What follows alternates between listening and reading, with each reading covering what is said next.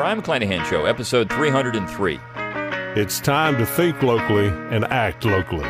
Welcome to the Brion McClanahan Show.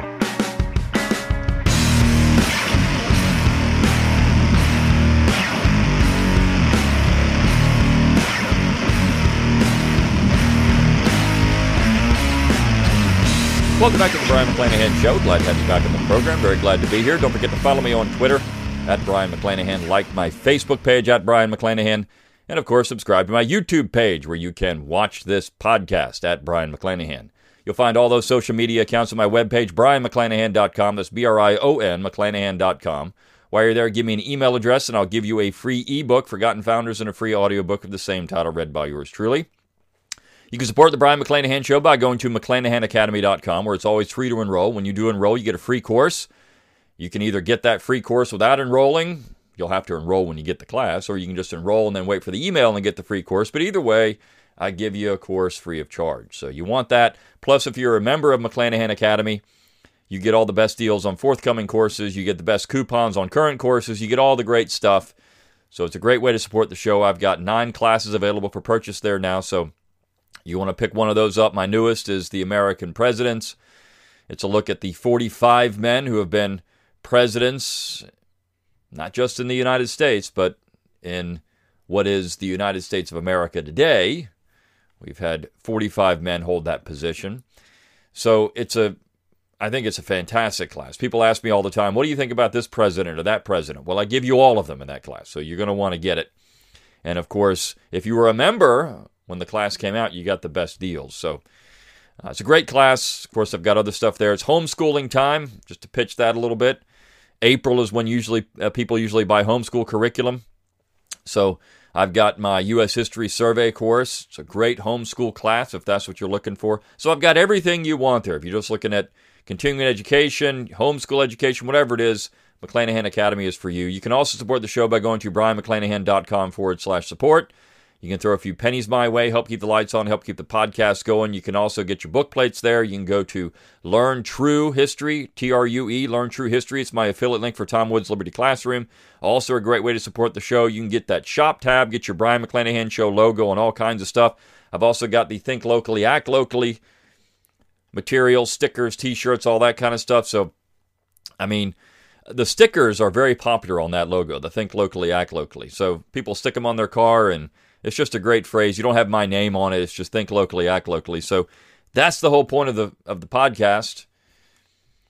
Localism, most of the time, and so uh, get that stuff too. And I do appreciate your support. Share the podcast on social media. Uh, rate it wherever you get your podcasts. Leave a review. The more eyeballs, the better, and the more we can spread the message. Okay, well, if you're like me, you're probably tired of coronavirus all the time. I mean, you go to any website, it's coronavirus all the time. And of course, this is a major issue. I mean, never in the history of the United States has it been shut down like this. And I think people are wondering what's the next. I mean, what's what's the end game? What's the game plan? Where do we go from here? Now there's talk at, uh, from some from some medical professionals of having social distancing or uh, for 18 months. I mean, I saw this even when this first began that people were talking about that 18 months. Um, and I mean, that I'm not certain how life goes back to normal if this is what we're talking about for 18 months. So, this is uh, a major catastrophic event. Not that the, I mean, the virus is nasty, but the response to the virus has been even nastier.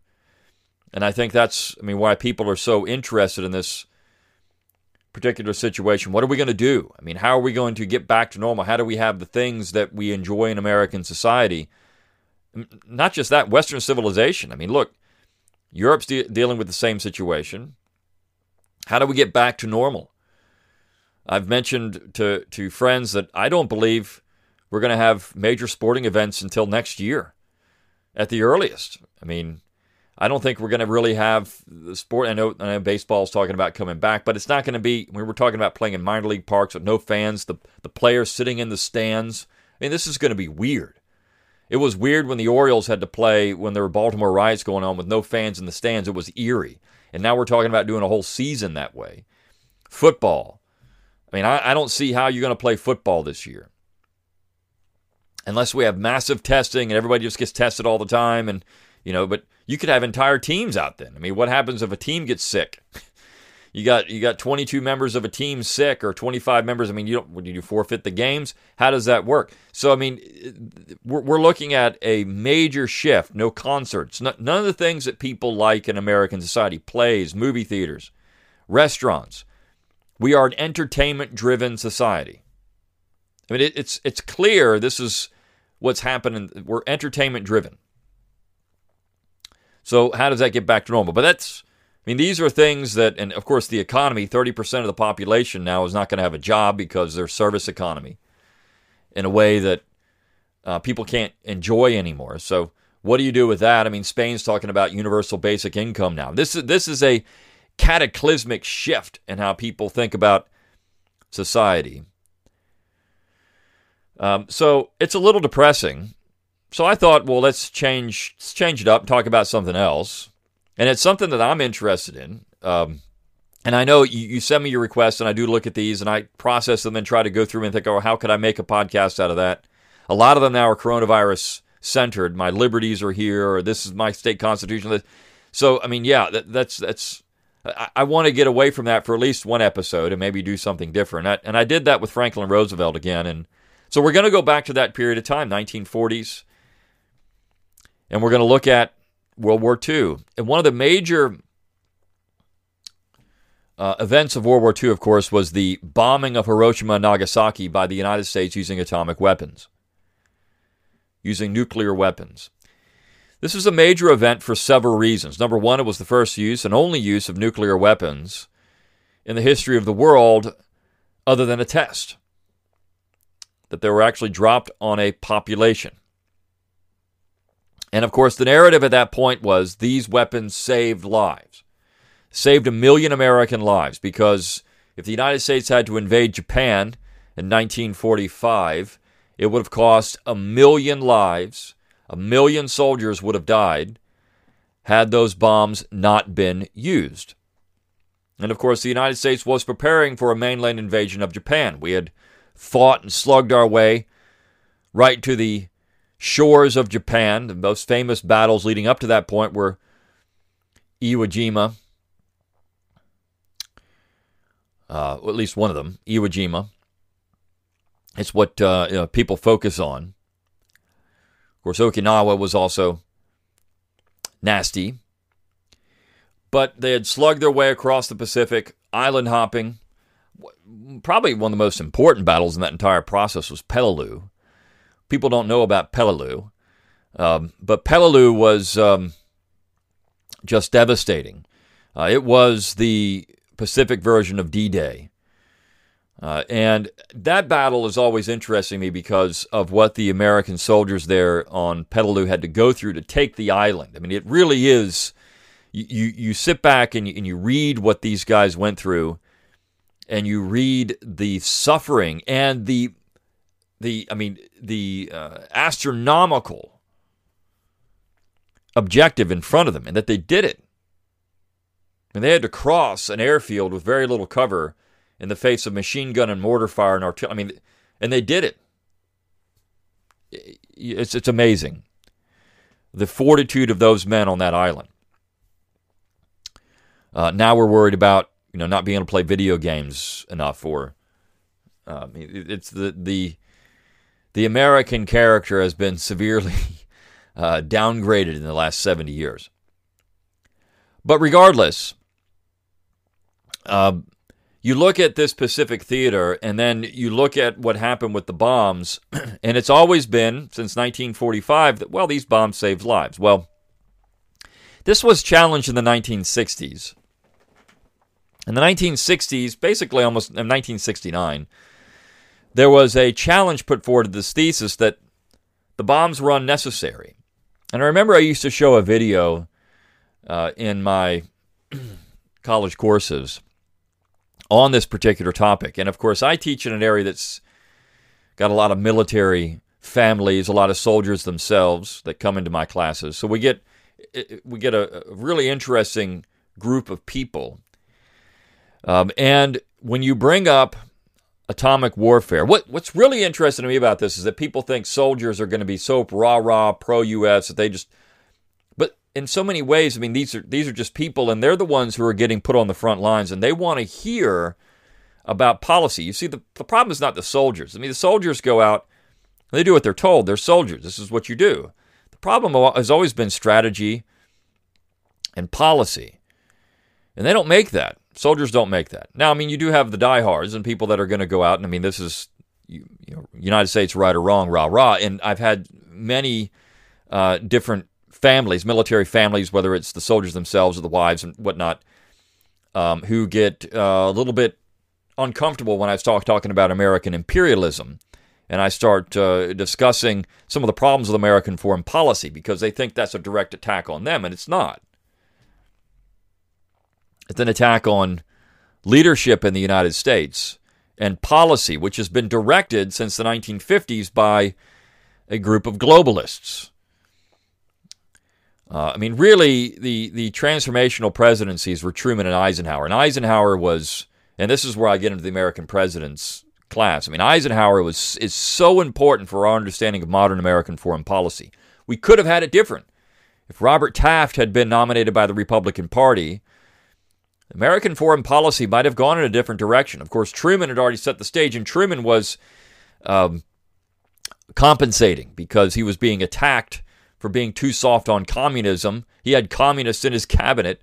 He was being attacked for being too soft on communism, so he went 180 degrees the other direction and helped produce the climate of the Cold War. But regardless, um, this idea of the bombs and why the bombs were dropped and that they were unnecessary.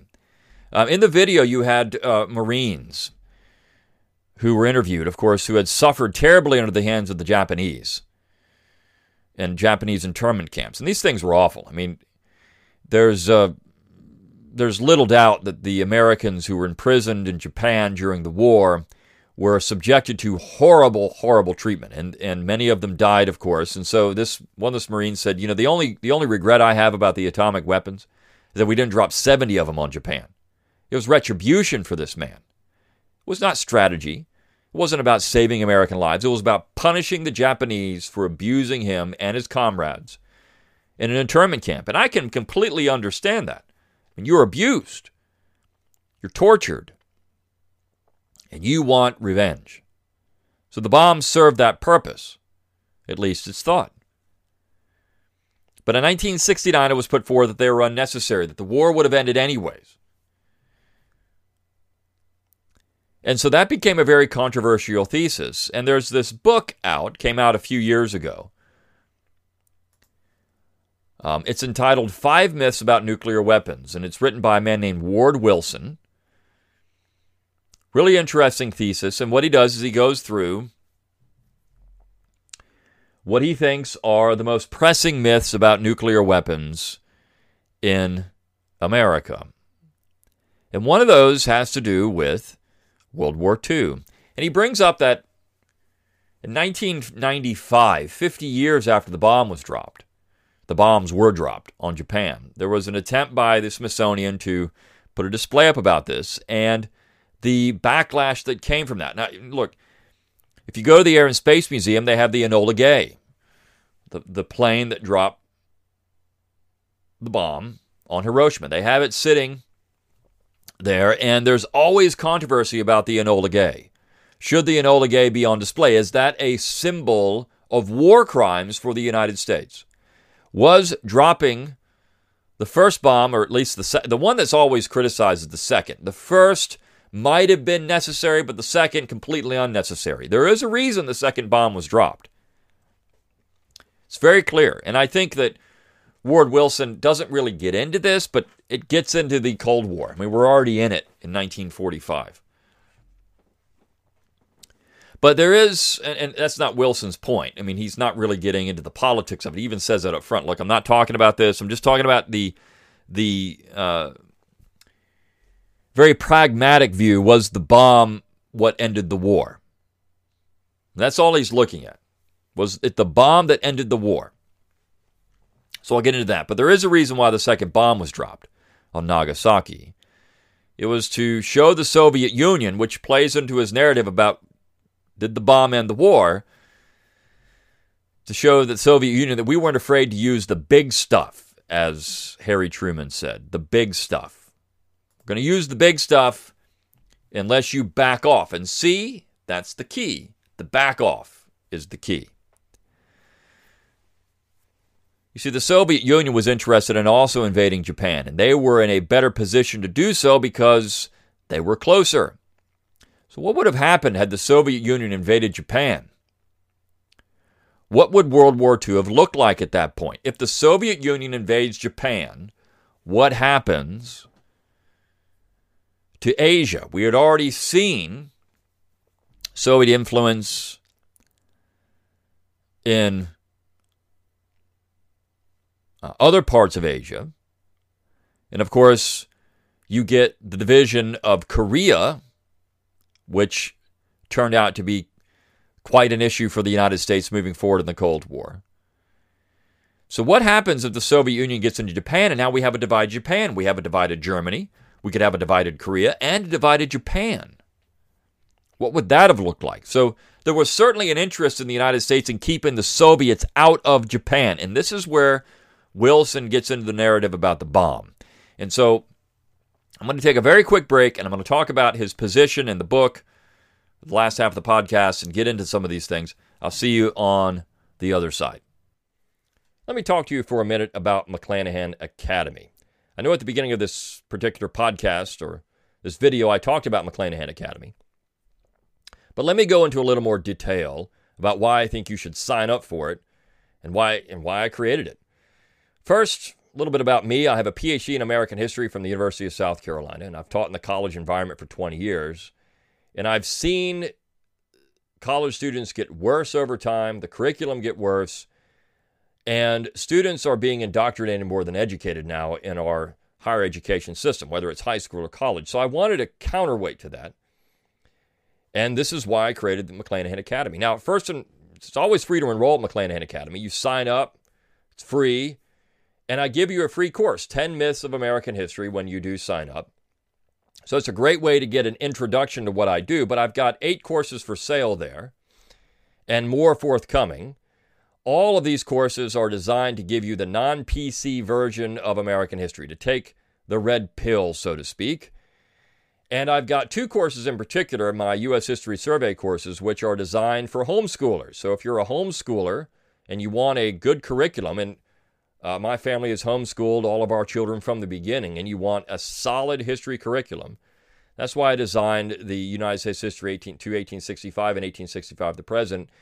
You've got enough material, you've got lesson plans, you've got uh, tests, you've got reading material, you've got reading seminars, you've got 36 weeks. If you take them, buy them both, you've got 36 weeks of material, and it can be used as a high school history curriculum. Or if you're just a lifelong learner, you can use it otherwise. But it's a great way to get a real history education devoid of Marxism and progressivism and political correctness.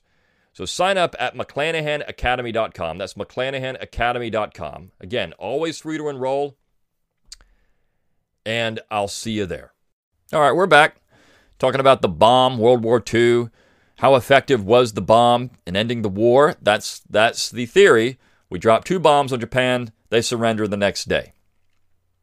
The bomb that was dropped on Nagasaki ended the war for the United States and, of course, the war in the, the Pacific Theater. That's what caused the end of the war. And so Ward Wilson takes issue with this. And this is a this is the article I have here is essentially a chapter from this book, Five Myths. Let me get the title right again. Five Myths About Nuclear Weapons. And uh, I mean, look, one of the one of the areas I focused in in graduate school was military history, and this goes back to Bernard Brodie. Now, if you don't know anything about Bernard Brodie, Bernard Brodie was a nuclear strategist for the United States. He actually is the guy that came up with the theory of deterrence, that more nuclear weapons prevents war. And this has been, I mean, when I was taking my comprehensive exams for military history. This was something we had I had to talk about. You know, this whole idea of deterrence, uh, the theory of deterrence. Ward Wilson directly attacks that. He says it's not true. There is no deterrence. Now, this isn't. I mean, look, this is a big mountain to try to to try to take a sledgehammer to, because it's it's basically the hedge that's been developed with the American nuclear weapons program. We need these things because if we don't have nuclear weapons, we have war with the Soviet Union. In some ways, you can see Bernard Brodie's point. Now, a side note with Bernard Brodie, he was married to a historian, Fawn Brodie. Fawn Brodie uh, wrote some of the most garbage histories. Now, she did write a very good history of uh, the uh, of Thad Stevens, I think it was, um, where she gets into these radical Republicans, and she's not too kind to them. It's interesting, but she also, you know, uh, talked about the uh, essentially the fetishes of the founding generation. The this is in this is a psycho history. When a psycho, we're going to put the founding fathers on the couch and we're going to analyze them. Did Jefferson really have this uh, this desire, uh, you know, to uh, to be with family members, you know, kind of thing? Um, it's strange stuff, but regardless, so she's married to to Bernard Brodie, and or Bernard Brodie's married to Fawn Brodie, but Bernard Brodie um, was uh, a pioneer in this idea that we need to have nuclear deterrence. And when you look at some events in American history, I mean, you go back and you move forward in time, right? We we look at the Berlin the Berlin airlift. Well, even I mean, Ward Wilson talks about this. The only reason the Germans capitul- the Soviets capitulated in, in East Germany is because Harry Truman brought in the B 29s and set them up and said, if you don't do something, we're going to bomb you. So there you go. There's evidence that the nuclear deterrence works, it prevents a greater war. Or when you look at, say, the blockade uh, that was established during the Cuban Missile Crisis, and the Soviet Union is bringing missiles into Cuba. And of course, there's a missile gap at this point. It's thought, well, the Soviets didn't want to go to war with the United States because they didn't have as many missiles. And so this is where Eisenhower, of course, that's the Kennedy administration, but this is where Eisenhower in the 1950s was putting missile nuclear warheads on everything. We're gonna we're gonna even we're gonna put them on tanks. We're gonna put them in artillery pieces. We're gonna put them on airplanes. We're even gonna have an infantry deliverable nuclear weapon called the Davy Crockett. And if you ever get to go to Columbus, Georgia, in the Infantry Museum there, they've got a fully assembled Davy Crockett weapon. I've seen two of these, one not fully assembled and one fully assembled. And one of the times when I was in there, uh, there was actually it was a very crowded day. They get how are you going to go to museums after coronavirus? I mean, you're going to let ten people in at a time to go to museums. How does this work? Uh, so we're in this museum. It's very crowded. And there's a guy, an older guy, sitting there looking at this thing, and uh, he started talking about it. He was one of the members who was on one of the units that was tasked with delivering one of these things. If you, you know, so you're going to launch this little nuclear warhead off and hope you don't get blown up in the process. So I mean, look, this is all part of it. So the bombs saved America. They ended the war. Well, Ward Wilson says this is complete bunk. They didn't do any of that. The Japanese were already interested in surrendering. Number one. They had already convened their high military council. They knew about the bombs, and it took them three days to convene the council, essentially after Hiroshima. They weren't that they weren't in that big of a hurry. And he says, look, even when you look at the War for Southern Independence and how long it took, McClellan was seen as dragging his feet, but it only took him 12 hours to go and march out to try to confront Lee in Maryland. It took three days for the Japanese to do this. Three days. Now, of course, there were a lot of reservations. The United States was demanding unconditional surrender. They didn't know what they would do with the emperor. And I mean, it's a lot of political considerations, but it took three days.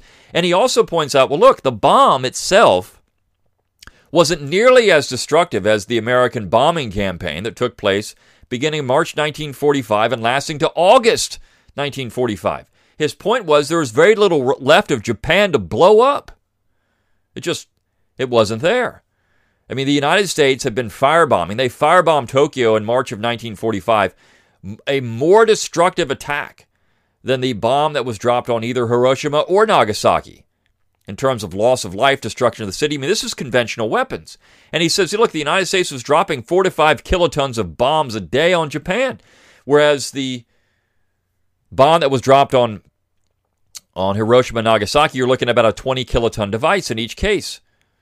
So within less than a week, they've dropped that much ordnance on Japan. And the, and the Japanese military didn't care you were seeing massive civilian loss of life. And uh, yeah, I mean, look, Hiroshima, two thirds of the city was wiped out. And the mayor actually con- contacted the Japanese military command and said, look, this is the situation. They didn't do anything about it. In fact, his point is they didn't care. They didn't care about the about civilian loss of life. Because what really mattered to the Japanese military was not that. It was maintaining the emperor. So what did end the war? Ward Wilson's contention is what ended the war was a Soviet threat of invasion. This is what ended the war in the Pacific because the Soviet Union was preparing militarily to advance on Japan. The Japanese couldn't face a two front war, in essence. They didn't have the manpower or the resources any longer to fight the Soviet invasion from essentially the north and the American invasion from the south. It would end in disaster. So they had to come up with a way to save face, to end the war without being completely invaded, and they got essentially the emperor. He didn't, he didn't have to, they didn't get rid of him, they didn't put him on trial. That was the other fear. You're already convening war crimes trials in Europe for Nazi leaders. Well, why not do the same to the emperor and put the Japanese on trial? I mean, look, they had been brutal in China. They have been brutal in their treatment of American prisoners of war or any foreign prisoners of war. Brutal in these things. So why not put these individuals on trial? And of course, there were no war crimes trials for Japan, only for the Nazis. And that was essentially through negotiation. So you look at this argument that Ward Wilson makes, and I think it's a it's a pretty solid argument. The threat of a Soviet invasion in the North was what brought the Japanese to surrender. And even when you look at uh, Potsdam, where Truman and Stalin were there, and there was some discussion about the bomb, and of course, Stalin knew about it. I mean, uh, there's a theory that you know Stalin didn't really understand. I think Stalin did know about it, um, and they had been looking at their own nuclear program. Of course, it took, took a little longer. They had to steal American secrets, but they knew about some of these things. The Japanese even knew about nuclear weapons. They were developing a nuclear weapons program. And, uh, you know, but the idea was that we're going to blow this bomb up and it's going to stop you from invading. Because if you continue advance, we're going to use these on you, is the theory. That that would have been the case. I'm not so certain that Stalin back. I mean, we don't know 100% if Stalin backed off because he became afraid that the United States would use nuclear weapons on the Soviet Union. The Soviet Union did not yet, did not yet possess these weapons. It took them a little bit longer to obtain those weapons. But I think nuclear warfare was inevitable. Or nuclear weapons, I should say, was inevitable at some point. Ward Wilson's contention is that we don't need these things. There can be a non nuclear age. Nuclear weapons are not essential for deterring conflict. But on the other hand, I think there is a psychological position for a lot of people, not just in leadership, but there is a psychological position here. Hey, we've got the we've got the nukes, you know, and we're crazy enough to use them on you. And so you deal with a civilian population that would be the primary targets of these kind of weapons. You point to the excesses of the 80s, the 70s, and I think there was something to pop culture at that time period, the 50s to the 80s. There was something to the pop culture in America that, you know, hey, we're going to die anyways. The Soviets are going to nuke us into oblivion. Let's have a good time. I'm curious as to see whether there's going to be a, a, a rubber band effect with these quarantine, how Americans are going to deal with this when some of the things are lifted and what's going to happen. Are Americans going to go party hard because hey they haven't been able to do so? The world's going to end anyways. We're going. I mean, I don't know. I, it's interesting to see how the psychological impact of this particular quarantine. But of course, when you look at the nuclear, the potential for nuclear destruction, and people thinking, well, heck, I'm going to die anyways. I might as well have a good time. I think that's certainly part of it. for Americans, not necessarily for the Soviets because they couldn't do anything. The Soviet people were the victims of communism as well. The people of Russia were the victims of communism. The current population of China, the victims of communism. In Cuba, they're the victims. Now you have the diehards. Again, you have you have the you have the Reds who just think, and we're gonna we're gonna do this. You have that, but then you have the people that really do suffer under communism. The North Koreans are the victims. And of course, in the in the United States and the, in the Soviet Union, the victims were the people that were suffering under this threat of nuclear holocaust. And uh, even Ward Wilson gets into that in the book. He starts talking about you know where the psychological key to this, and it is a psychological point. Look at this destruction. Look what's happened. Look at all these things. There's a psychological point here that the bombs served. But his point, I think, is well made and I think well taken. The bombs didn't end the war. The Japanese were going to surrender regardless. So were the bombs necessary? And his, I mean, he says no, they weren't necessary. They weren't necessary at all. It wasn't necessary at all to drop the bombs on Japan. And so he's an advocate for uh, ending nuclear weapons programs. And of course, back in the 80s, this guy would have been seen as a commie. He's, I mean, the only commies would want to end nuclear weapons programs. And this is where, you know, things have changed a little bit in terms of interpretation and political positioning. Only commies want to get rid of nuclear weapons. The nuclear genie is out of the bottle. He, he, he addresses this and he says, well, it's really not. I mean, we, we, could, we could change course. I mean, nuclear weapons aren't aren't necessary at all because the primary target in any nuclear war is going to be civilian populations. I mean, even if you're targeting, say, a military base, well, it's so destructive, you're going to blow up everything around it.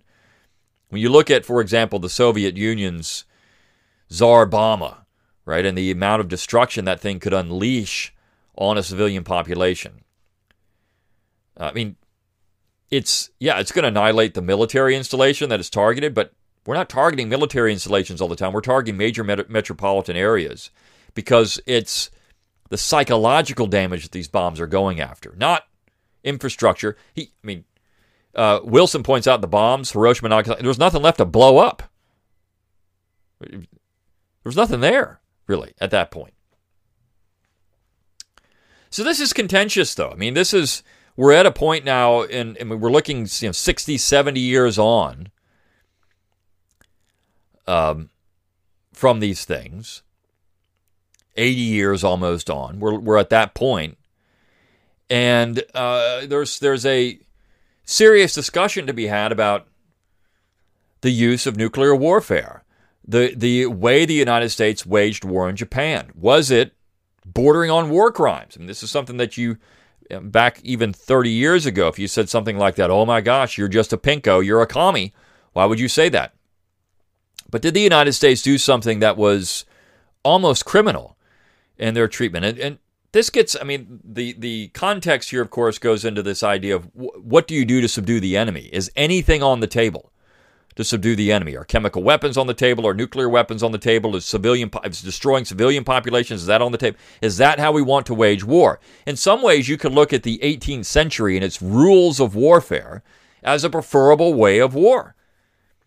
You fought wars on the battlefield. Civilian populations were generally left alone. You didn't attack civilians. There were rules of engagement. This gets into this whole Western way of warfare that was essentially lost by the time you get to the 19th century. And larger and larger armies and the way you had to wage war at that point. That's a whole nother ballgame, which I, this is the stuff that I really like focusing on in military history. Um, and changing the changing nature of war. Now, on the other hand, we're looking at using drone strikes and the limited nature of warfare. And uh, do we have we have these what are called low intensity conflicts now? But civilian populations are, of course, in the crosshairs of all that stuff. So, I mean, where does all that fit in? It's interesting, interesting debates. Nuclear weapons are the big explosion. People, I mean, look, they're fascinating to watch. People love to see these things. It's just a big bomb. It blows up, and you're thinking, wow. There's the radiation, all. But I mean, you're thinking, wow, that's amazing. it's the natural inclination to want to see that. I mean, you get the biggest firework you can see. You want to see it. And I think that's part of it. So I actually agree with with uh, Wilson that the bombs were not necessary, didn't end the war. I mean, the Japanese were looking to surrender anyways. The Soviet Soviet push into potential push into northern Japan might have been the key that brought the Japanese to surrender, and of course assurances about the about the emperor, other things that were going on. The bomb, the second bomb, really was unnecessary and uh, didn't do anything to end the war. Um, even though uh, it's been the great myth of the uh, situation for generations. All right. Well, I hope you enjoyed this podcast. It's in many ways coronavirus free. You're not going to get coronavirus from this podcast. You're not going to get, uh, you know, uh, I didn't want to talk about much of coronavirus. I'll probably get into it again, but uh, for right now, I mean, I didn't mention it, but I want to talk about something else. So enjoy the rest of your week, and I'll see you next time on the Brion McClanahan.